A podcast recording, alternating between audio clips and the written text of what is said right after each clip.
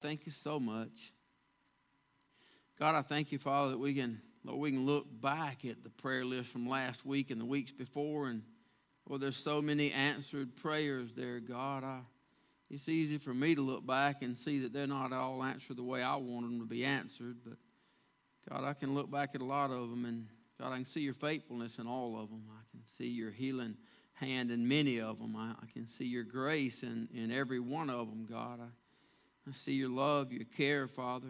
Lord, we see it in our lives, God. Uh, Lord, our life is, a, is an example of your goodness and your testimony, God. In the song, I see it. I see it. I see the goodness all over my life.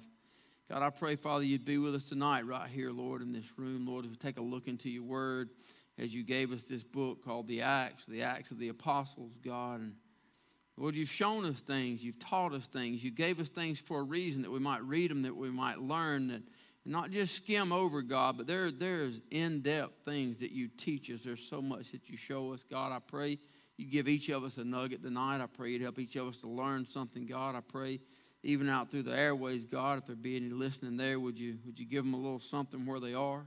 Help us, God, to be pleasing to you in all that we do. In Jesus' name we pray. Amen. So we'll pick back up Acts chapter 11 where we left off last week. We were at verse number 17 and, and we left off at verse number 18. If y'all remember, there was a discussion going on between Peter and those of the circumcision. Peter had left Cornelius' house. He'd come back to Jerusalem and they were there to accuse him. They were scolding him because he'd been up and he went and he ate with the uncircumcised there and and so it kind of almost a confrontation, if you will, as they're accusing him of things. And, and Peter, he, he says, Look, look, let, let, me, let me tell you what happened. Here's what happened to me when I was at Joppa. And here's what happened to Cornelius up at Caesarea. And they sent man down that the Holy Spirit told me was coming. I went up there, and this is what God did in Caesarea. This is how the Holy Spirit fell on a group of people. They received the gift of God, they received the Holy Spirit. And not only that, but you got six other men that were with me that, that all saw it. And he said in verse 17, For as much then as God gave them the like gift as he did unto us, who believed on the Lord Jesus Christ, what was I that I could withstand God? Peter says, You want to argue with somebody? You got to go a lot higher up than me. All I did was what I was sent to do, called to do, told to do, got there, and God did something amazing. If you want to take it up with somebody, get on your knees. I'm sure He's listening right now. Probably has something to say to you. What was I going to do? Argue with God? And He says that when they heard these things, they held their peace. They glorified God, saying, then man, this, this ought to be underlined in every one of our Bibles. Then hath God also to the Gentiles granted repentance unto life. Man, that is a huge text in the Word of God for us being Gentiles.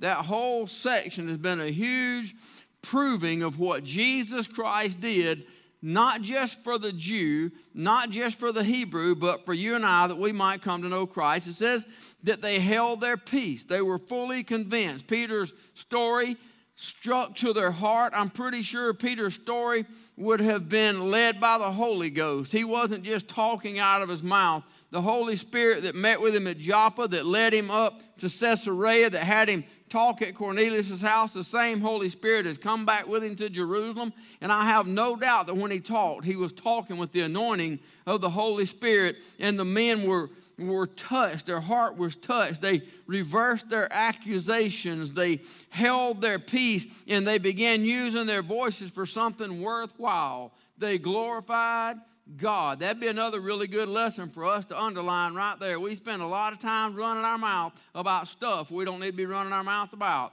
We spend a lot of time blowing hot air. That's why it's so hot out there. Too many people running their mouth all the time talking trash, all the time talking stuff, using the voice that God gave us for stuff that don't make a two cent hill of beans when we ought to be using it to glorify God. God's been good to us. Somebody ought to say amen. In all things, all situations, at all time, God's been good to us. On top of salvation, everything else that He does, they begin putting their voices to something good.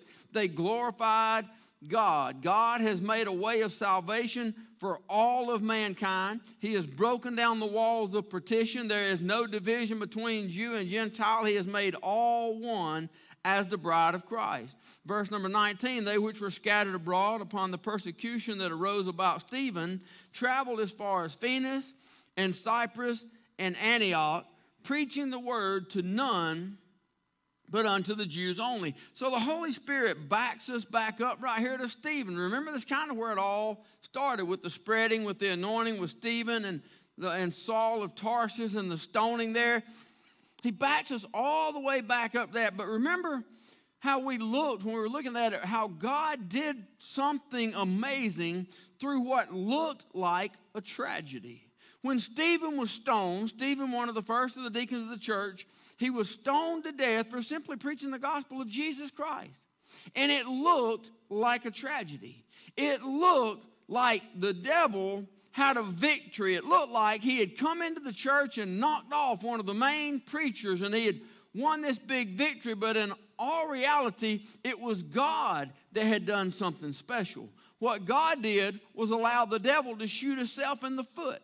Because what the devil did was had Stephen stoned and started persecution. When he did, Christians fled everywhere. The word of God fled everywhere.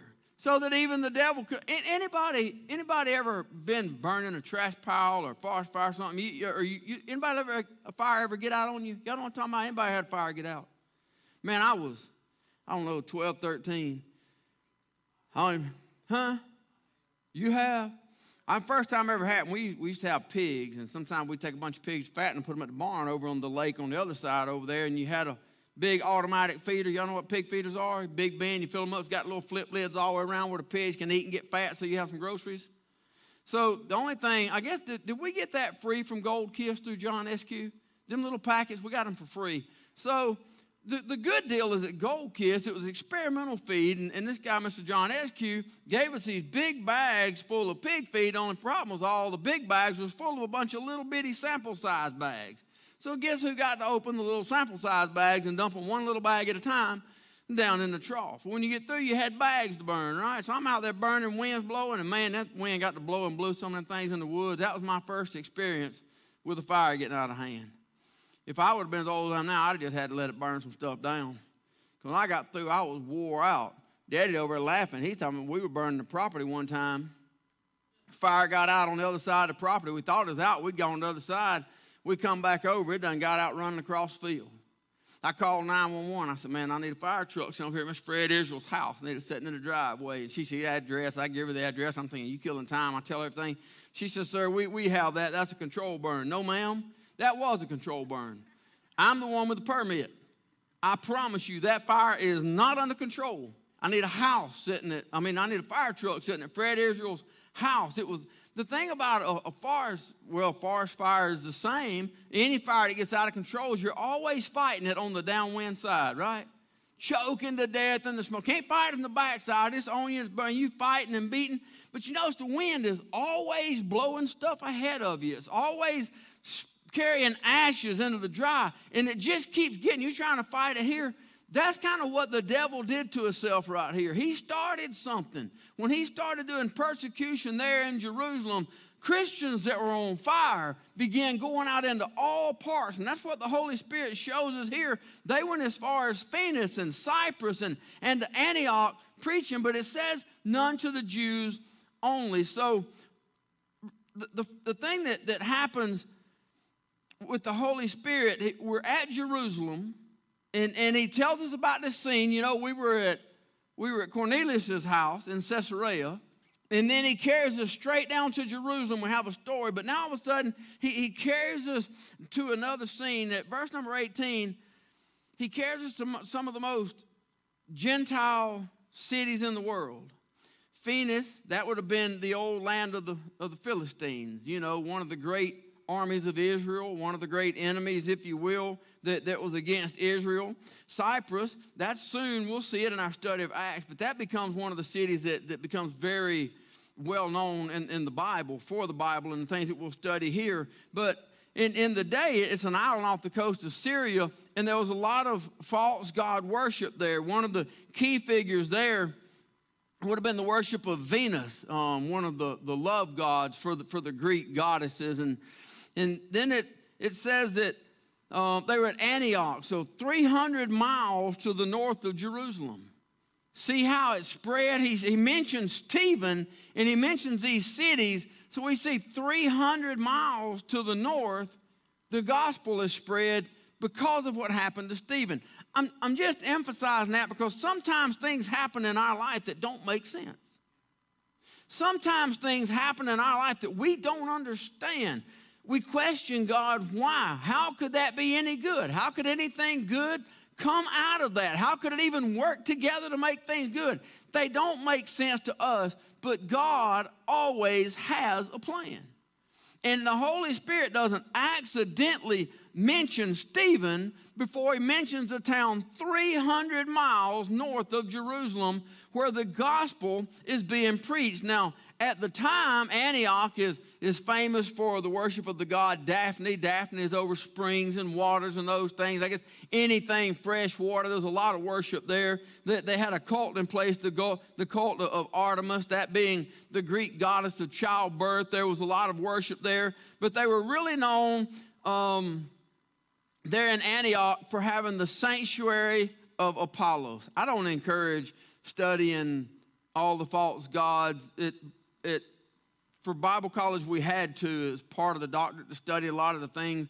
And, and even the same with the cults of the world, and so that you can recognize things and be able to help, try to help somebody with some things. But this, this, this, this sanctuary here had some of the most disgusting practices known in the history of the world, um, sexual imperversions unimaginable, um, child sacrifice. There were some horrendous things that, that went on here at Antioch. It was incorporated into Rome. It was one of the Roman cities, had a population of about 200,000 people, so it would have been the third largest uh, Roman city of the Roman Empire there. So the Holy Spirit takes us from a conversation in Jerusalem, a conversation that clarifies the fact that the gospel is offered to all of humanity. Then he, then he moves us up to, to the cities where the Christians fled after persecution began in Jerusalem, and, and it all began with the stoning of Stephen that was led by Saul of Tarsus. And it all matters because we're fixing to find Saul again. We're fixing to get to them again, be back. But, but you got to remember where it all started to see how God put something together to make all things work together for good, some, some bad things. Um, I, I got lost talking about my little fire a while ago. I'm still trying to find my way back in here. It says there that preaching the word to none but unto the Jews only. Now, that was the original command. Remember when Jesus sent out the disciples, he sent them out unto the Jew, not and unto the house of the lost sheep of Israel. So they didn't go out to the Gentile then, but they also did not go to Antioch then. They did not go to, to distant lands then. They stayed in the homeland of the Jew. He goes on in verse 20 and says, and some of them, some of them were, were men of Cyprus and Cyrene, which when they were come to Antioch, spake unto the Grecians, preaching the Lord Jesus. And the hand of the Lord was with them, and a great number believed and turned to the Lord. So God used Peter and his story with Cornelius to open the door to the Gentile, to the scriptures, to the Word of God. But right here, it's like a floodgate. It's not an open door. Now it's like the gates have been swung open wide. These Cyprus and Cyrene Jewish Christians are preaching the gospel. They have a vision, and their vision isn't limited to a handful of people. It's not limited to the house of Cornelius. It is to tell everybody about Jesus Christ. So they begin preaching Christ to some of the most, come on, lights. Also, go with us. He will guide our lips. He will guide the things that we say. And as through our lips, He's speaking into their ears. Just like He anoints us to speak, He is anointing them to hear. It's all up to us to just trust the Holy Spirit. We're just, we're just a mouthpiece, right? If we just put it in motion, the Holy Spirit will work. The text says that a great number of them believed and turned to the Lord. So, what we have right here is, is the Holy Spirit is doing kind of like what we do right here on this spot in the Easter play. Got the lame man, the lame boy with the four friends. He's laying there, and the Pharisees are having a fit, and he's going to heal on the Sabbath day, and he's already touched that man that's unclean, and talking about all the sins there. And, and all of a sudden, Greg says, Wait a minute. I recognize you. And he talks about the 12 year old boy, and everything freeze frames. And it leaves from here and it goes up to 12 year old boy Jesus up there on the stage, and then at the end it comes back. Well, that's kind of like what happens right here in this text. The Holy Spirit has carried us down to Jerusalem. You had a conversation to make sure. I, I, mean, the Holy Spirit goes to great lengths to make sure we understand this about the Gentiles. He's done all that. He tells all that with Peter. He tells it three times in that story about what happened, twice about what happened at Cornelius, comes back to Jerusalem, tells the story again. So here he is at Jerusalem. Then he goes away and he carries us kind of like a freeze frame. He goes up there and he tells them everything that's there, but, but then he comes back to Jerusalem. He says in verse 22 the tidings of these things came to the ears of the church, which was in Jerusalem. So you see that few verses right there. He's at Jerusalem. He stops to go up there and show what the preaching of the gospel does, even in wicked places. He names some of the most vile cities, and he says, Hey, even these men of Cyrene and Cyprus preaching the gospel of Jesus Christ in some of the most wicked places many believed and uh, heard and believed. And then he comes right back to Jerusalem. So they sent forth Barnabas that he should go as far as Antioch. Peter didn't take it there. Even, even Paul the apostle didn't take it there. And he, he, as we know, becomes the apostle to the Gentiles. So this is just kind of speculation as I was studying this. I like to you speculation before I start so you can do what you want with it. Many times, even though God shows us something, it would seem that after Peter has explained what happened at Cornelius' house, and, and even though they have understood that the gospel is now open to the Gentile world, even the apostles do not understand the full scope of what God given to the Lord. We see that in the last half of the verse right there, exactly what we preach in this church. It's what we preach to the children. It's what we preach every Sunday. It's what we preach every time we get together. Is it is about the heart. It says that when Barnabas saw the grace of God, that, that he was glad. He exhorted them all. That means he taught them all. He exhorted, he added to, he, he advised them that this is not a play on words. This is not a position of the head. This is not a change of idea. Salvation is a matter of the heart, not of the head. That's why, we, that's why I spend time on Sunday mornings trying to help people understand this is not a verbal decision, this is a heart decision. In my honest opinion, by the time somebody utters the words out of their mouth, Lord, forgive me, I'm a sinner, they're probably already saved if they truly mean that. Because their heart has already reached a position that I want to be saved. It's the changing of the heart. It's like baptism is an outward expression of an inward change. Actually, speaking the words with the mouth, if the heart truly means it, the heart is changed before the mouth ever says it. And so he's telling them right here this is a position of the heart, not of the head. And it says in verse 24, For he was a good man, full of the Holy Ghost and of faith, and much people was added unto the Lord. I'm not going to spend any time on that because, Lord willing, I'm going to preach on that verse. I'm going to use a lot out of that verse on Sunday morning as we look at Father's Day. But in verse 25, Barnabas says, Man, I need some help. I mean, there's a lot going on right here. I, I, need some help. It says that he departed, departed Barnabas to Tarsus for to seek Saul. Why Saul? He came from Jerusalem. The church at Jerusalem sent him. Peter was there defending all that happened. Why didn't he go back to Jerusalem and get Peter? He had Peter and John, Andrew, Bartholomew. He's got them all there. Why wouldn't he have gone back and gotten a lot of help? Why didn't he go get all the other apostles? Why did he go looking for Saul? The Bible says there that he went searching for Saul. Man, it'd been a lot closer. He could have just gone to Caesarea and got Philip, right? We already know Philip don't mind preaching to the Gentiles. We already, we've already seen that. We're, right? We don't back up and go over that again. So, but but why? Why does he go seeking for Saul? Understand that this word seeking, when Luke is telling the story, matter of fact, is part of that same thing I taught my to play. When Luke is telling the story, y'all remember when, when Mary and Joseph lost Jesus?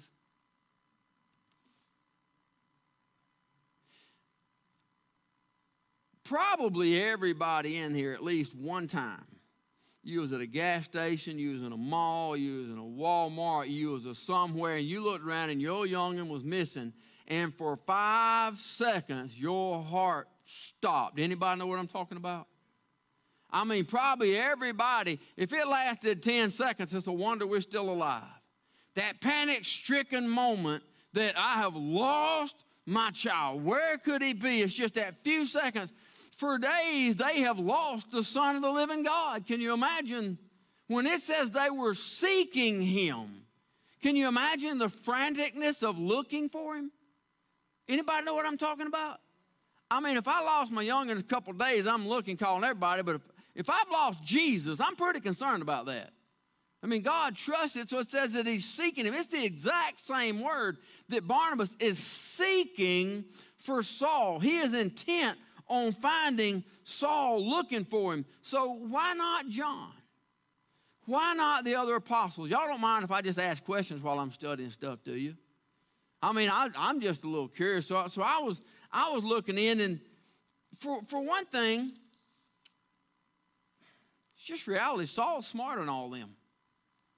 I mean, they're fishermen, they're unlearned men. I'm not casting a stone in their world, but we have Saul's story. He is a very educated man. And he has all of the rabbi training. I mean, he is a very intelligent individual. But I thought of something else when I saw. He is a Roman citizen. Boy, that can come into play huge. You're going to mess around up here in, in these Roman cities, these Roman towns doing things. So, so that would have been very important.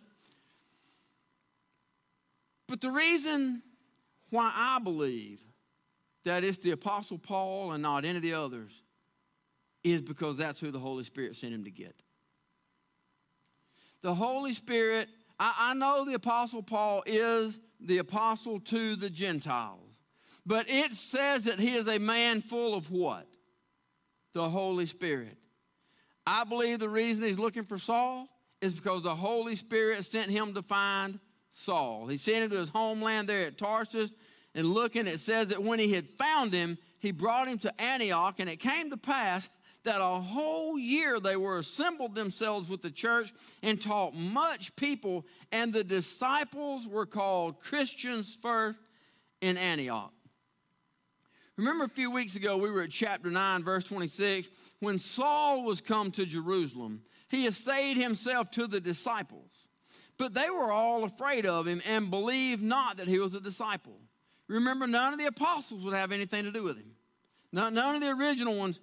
But remember who it was that befriended Saul? It was Barnabas. Verse 27 said that Barnabas took him and brought him to the apostles and declared unto them he had seen the Lord in, in the way and how he had spoken to him and how he had preached boldly at Damascus in the name of Jesus. Barnabas knew that there's something special in the mind of God about this man Saul. Now, if you remember Saul for three years, the apostles didn't even know where he was when he was off away preaching. There was a time, so there was a, a time frame when Barnabas Barnabas did, didn't see Saul. He doesn't know what's going on. So there is no doubt that Saul has, has grown, I would think, exponentially in his walk with the Lord during this time as he's prayed and spent time teaching and learning. He has grown in wisdom and knowledge of the Lord. I mean, it is Paul who gives us the mystery of the cross of Christ in, in, his letter to the church at Rome. It's Paul who gives us the mystery of the church in his letter to the church at Ephesus. It's Paul who gives us the truth of the return of Christ in his letter to Thessalonians, Thessalonians, the Thessalonica. Paul is, is used greatly by God. So, so he gets him, he comes back here And Saul is teaching the whole counsel of God. He's come a long way since the last time Barnabas saw him, so he's teaching, and, and a multitude of souls are being saved. So this is this is the verse, obviously, where we got our name. The whole year assembled themselves with the church, taught much people, and the disciples were called Christians first in Antioch. It's believed by some that this would have been a, a mockery. This was a derogatory term. They were called Christians as those trying to pretend to be like Jesus, those trying to talk about that one Jesus, those who are going around proclaiming and still bringing up the things of this Jesus. So there's some that say that name came about as a mockery. That there's some that, that believe it was a name given to represent those who preached Christ. And it, it the, the word that they use means they are slaves of Christ. I'm okay with that. Well, if I got to be a slave of somebody, I want it to be one that loves me that much. Amen. So some believe it comes from a word that means it was a slave. The, the Greek word was chrestos, which means useful. Some say that's where it came from. And, and then others believe that it comes from the word Christos, which is, which is possible, but it's not possible that the Jews who were making accusations would have used that name Christos as a mockery to describe Christians or Christ like because that name truly does represent Christ, and the Jews never acknowledged that Jesus Christ is the Messiah. So it's not possible that the Jews would have given that name, but the reality is, regardless of how it began, whether it was intended to identify those who were Christ like or whether it was used as a mockery of those who claimed to follow Christ, regardless of where it came from, it is a name that stuck and it is a name that I'm very thankful to wear.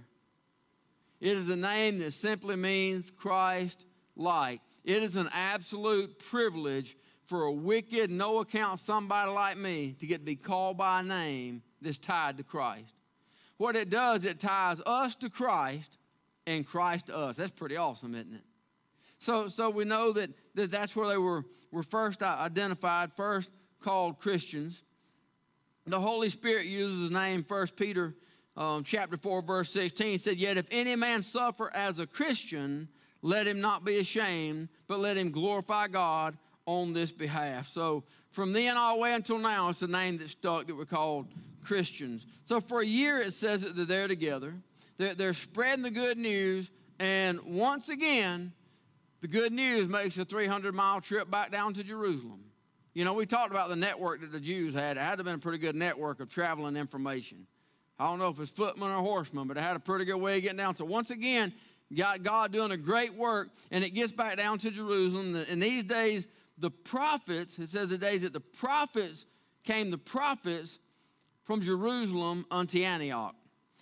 Prophets here is exactly that. It's the same as the word prophet you find in the Old Testament. It is those who foretell of future events. It says in verse 28 that there stood up one of them. What in the world is going on? I got to take this thing out of my pocket. All that lightning and stuff going on. Does y'all's phone do that? Keep telling about lightning. That thing is having like a video game in my back pocket back there, man. It's driving, driving. I know it's lightning. I hear it. Y'all, Robin, let me get my phone. I might need it. For a year they've been together. They're spreading the good news. It reaches down to Jerusalem. The, these prophets have come up and, and they're telling of an event verse 28 that there stood up one of them named Agabus and signified by the Spirit that there should be great dark throughout all the world, which came to pass in the days of Claudius Caesar. So you got a whole lot happens right there in one verse. I mean, you got some apostles coming and said there's going to be a huge famine in the land. And then at the end, it says that it came to pass in the days of Claudius Caesar. So I, I was thinking it might be another one of those freeze frame ideas. You know, kind of like we just talked about where we freeze frame an Easter plague. I thought maybe it would come back and talk, but I, I really couldn't find anything else on that. The only other time we see this man Agabus in the scriptures in chapter 21, he prophesies about the future of the Apostle Paul. The Apostle Paul is spreading the good news. He's doing a good work. And this man, Agabus, chapter 21 and verse 10, obviously we'll get to it in several weeks. It says, As we tarried there many days, there came one down from Judea. Remember, it's the same thing said that he came up here to Antioch. Now he came down from Judea, a certain prophet named Agabus. And when he was coming to us, he took Paul's girdle, he bound his own hands and feet, and said, Thus saith the Holy Ghost, so shall the Jews at Jerusalem bind the man that owneth this girdle and shall deliver him into the hands of the Gentiles. Now, we'll see when we get to that story, a lot of them, they begin crying and weeping, and that's not going to happen to Paul. And Paul gets upset with them and says, Hey, I'm ready to die for Jesus. Don't be upset about this prophecy.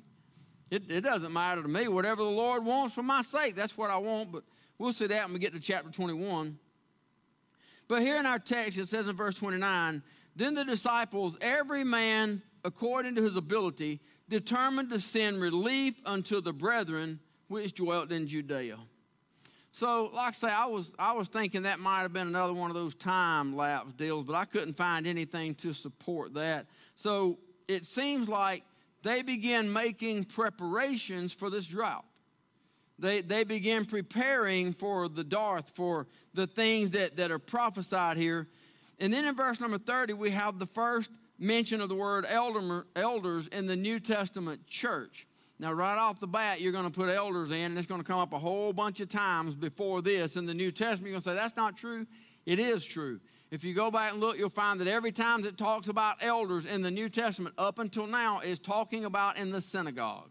It's talking about things that have brought over from the Old Testament. This is the first time you find elders in the New Testament church, which they also did and sent it to the elders by the hands of Barnabas and Saul. So they sent it to the elders at the church at Jerusalem. They took up money to send to, to Judea.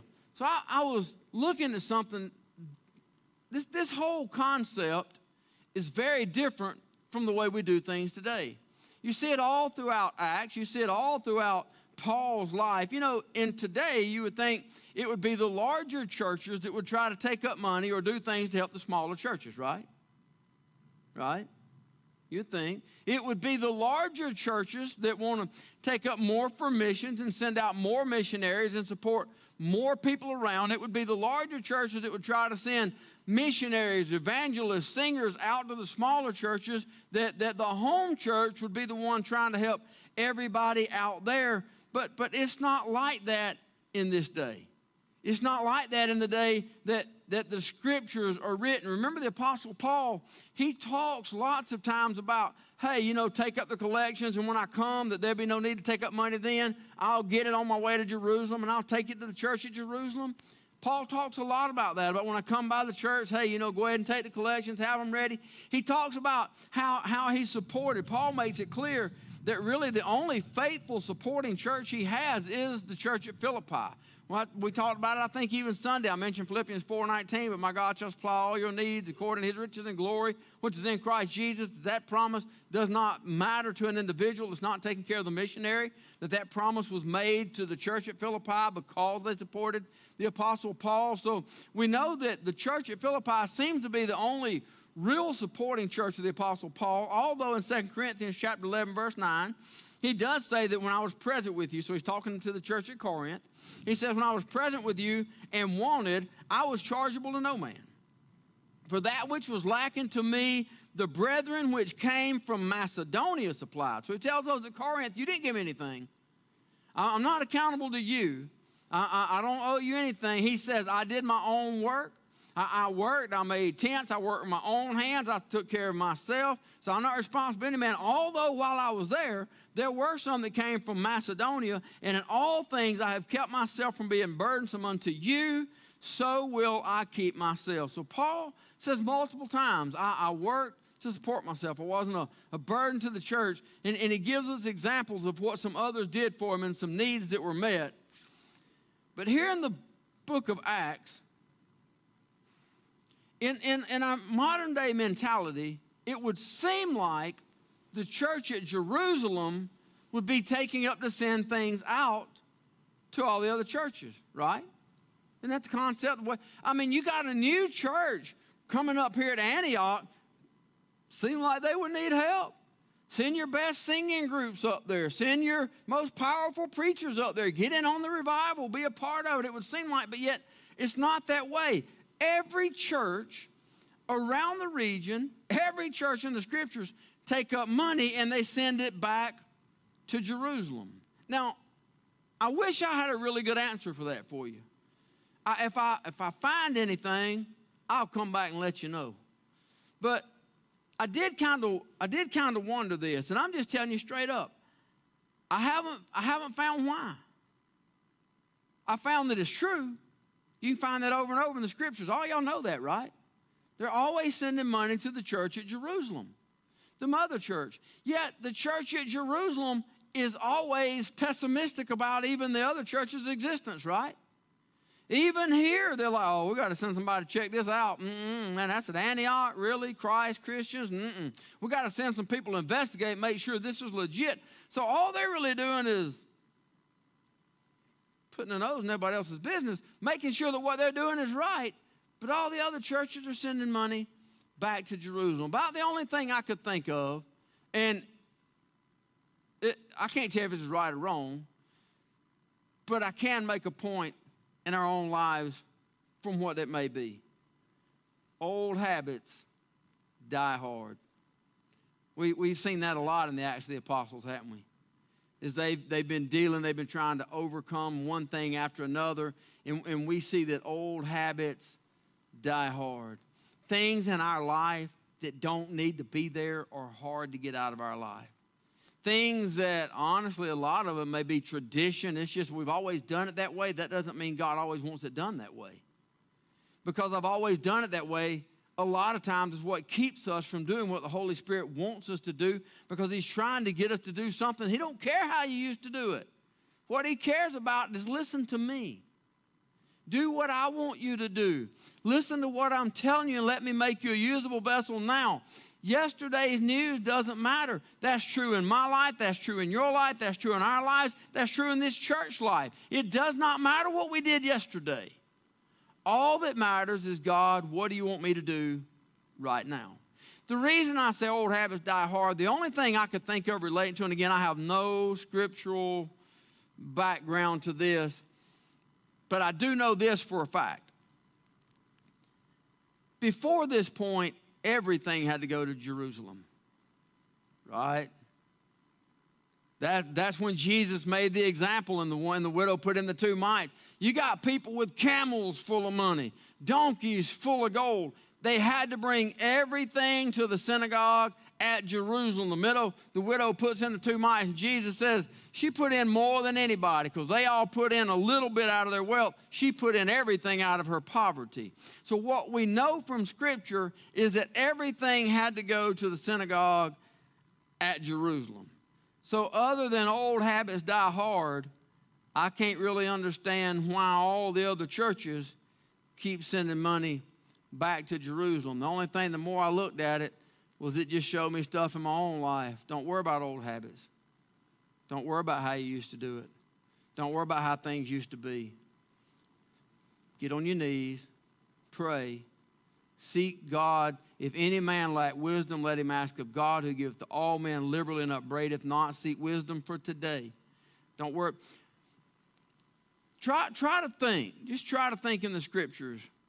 Where did God do the same thing the same way twice?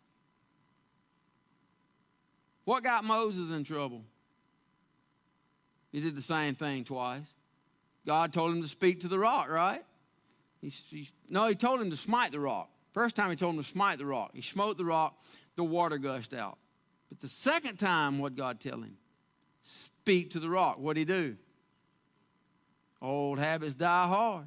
I hit it the last time water came out, so I hit it again. And the water came out, but he got in trouble because it's not what God said do. Throughout the scriptures, what you'll always find, God does not ever duplicate himself. He doesn't have to. He's the God of originality, He's the God of creation, He's the God of all things. So He's not worried about, even in our own storms in life. A lot of times, anybody ever been through a storm and God got you out of it? Two of us? trials, life trials, health trials, marriage trials, money trials. We've been through trials and God got us out of it. And we've never been in those trials again, right? Yeah, yeah, right. And when it comes around the next time, we start trying to duplicate what happened the last time. See, we didn't learn anything the last time. Because if we did, we'd have seen how God got it out of it, we would have learned to take our hands off of it God got it, but what we start doing is trying to duplicate what happened the last time when all God wants us to do is the same thing He wanted last time be still and let me handle it. She says, I'm out of time. I don't have no clock. I don't put my phone up. She knows I don't have a watch on. There ain't nobody going out in this. I might as well preach. Huh? Yeah. And they can't.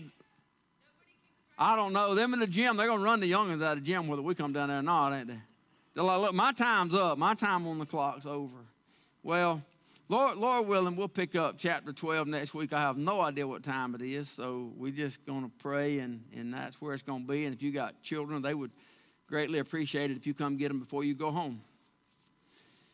God, thank you so much. God, I, God, I ask you, Lord, you just forgive us. God, we, we get in our own way so much.